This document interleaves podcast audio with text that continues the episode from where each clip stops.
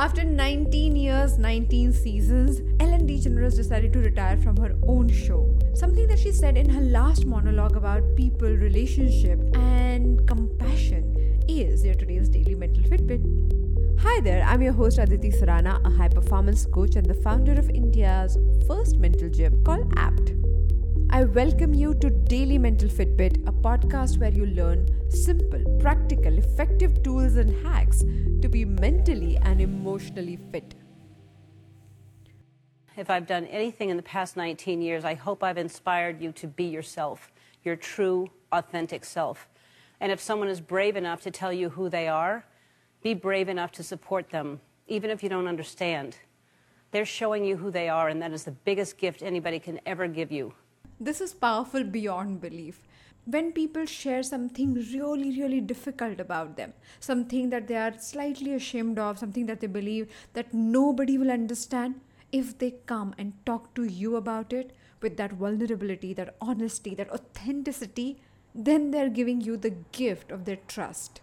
They trust that you might not understand them in the moment, but you would understand their struggle. You would understand where they come from, their intent of making things right for themselves and accepting themselves for who they are. Now, that person could be a child, your spouse, your colleague, it could be anybody. In the moment, instead of focusing on, but why should I support? But I don't agree. But, you know, this is not the thing. For a moment, think about it from their story, their perspective, their point of view. They might be struggling at a level that you and I might never understand. I have met hundreds of people in these years who had explanation that made no sense to me. It did not fit into my values, my belief systems. But then I realized it's not about me agreeing or disagreeing with them. It's a lot to do with how they look at their own life, how they understand their own story, and what are they trying to do. Sometimes simply being there for people can move mountains for them.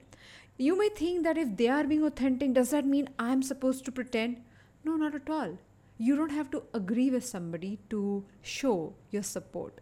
You can say that I do not understand or I do not agree with what you're doing, but it is up to you to decide. My job as your friend, your parent, your spouse is to be there and make it easier for you to walk your journey. Because at the end of the day, that's all we can do. And most of the time, that's exactly what we fail to do. Think about it. More such conversations on Daily Mental Fitbit to claim your mental fitness right away. Thank you so much for joining me today on Daily Mental Fitbit. If you think you want to take your journey with your mental fitness to the next level, then check out India's first mental gym called APT. The website is aptmentalgym.com.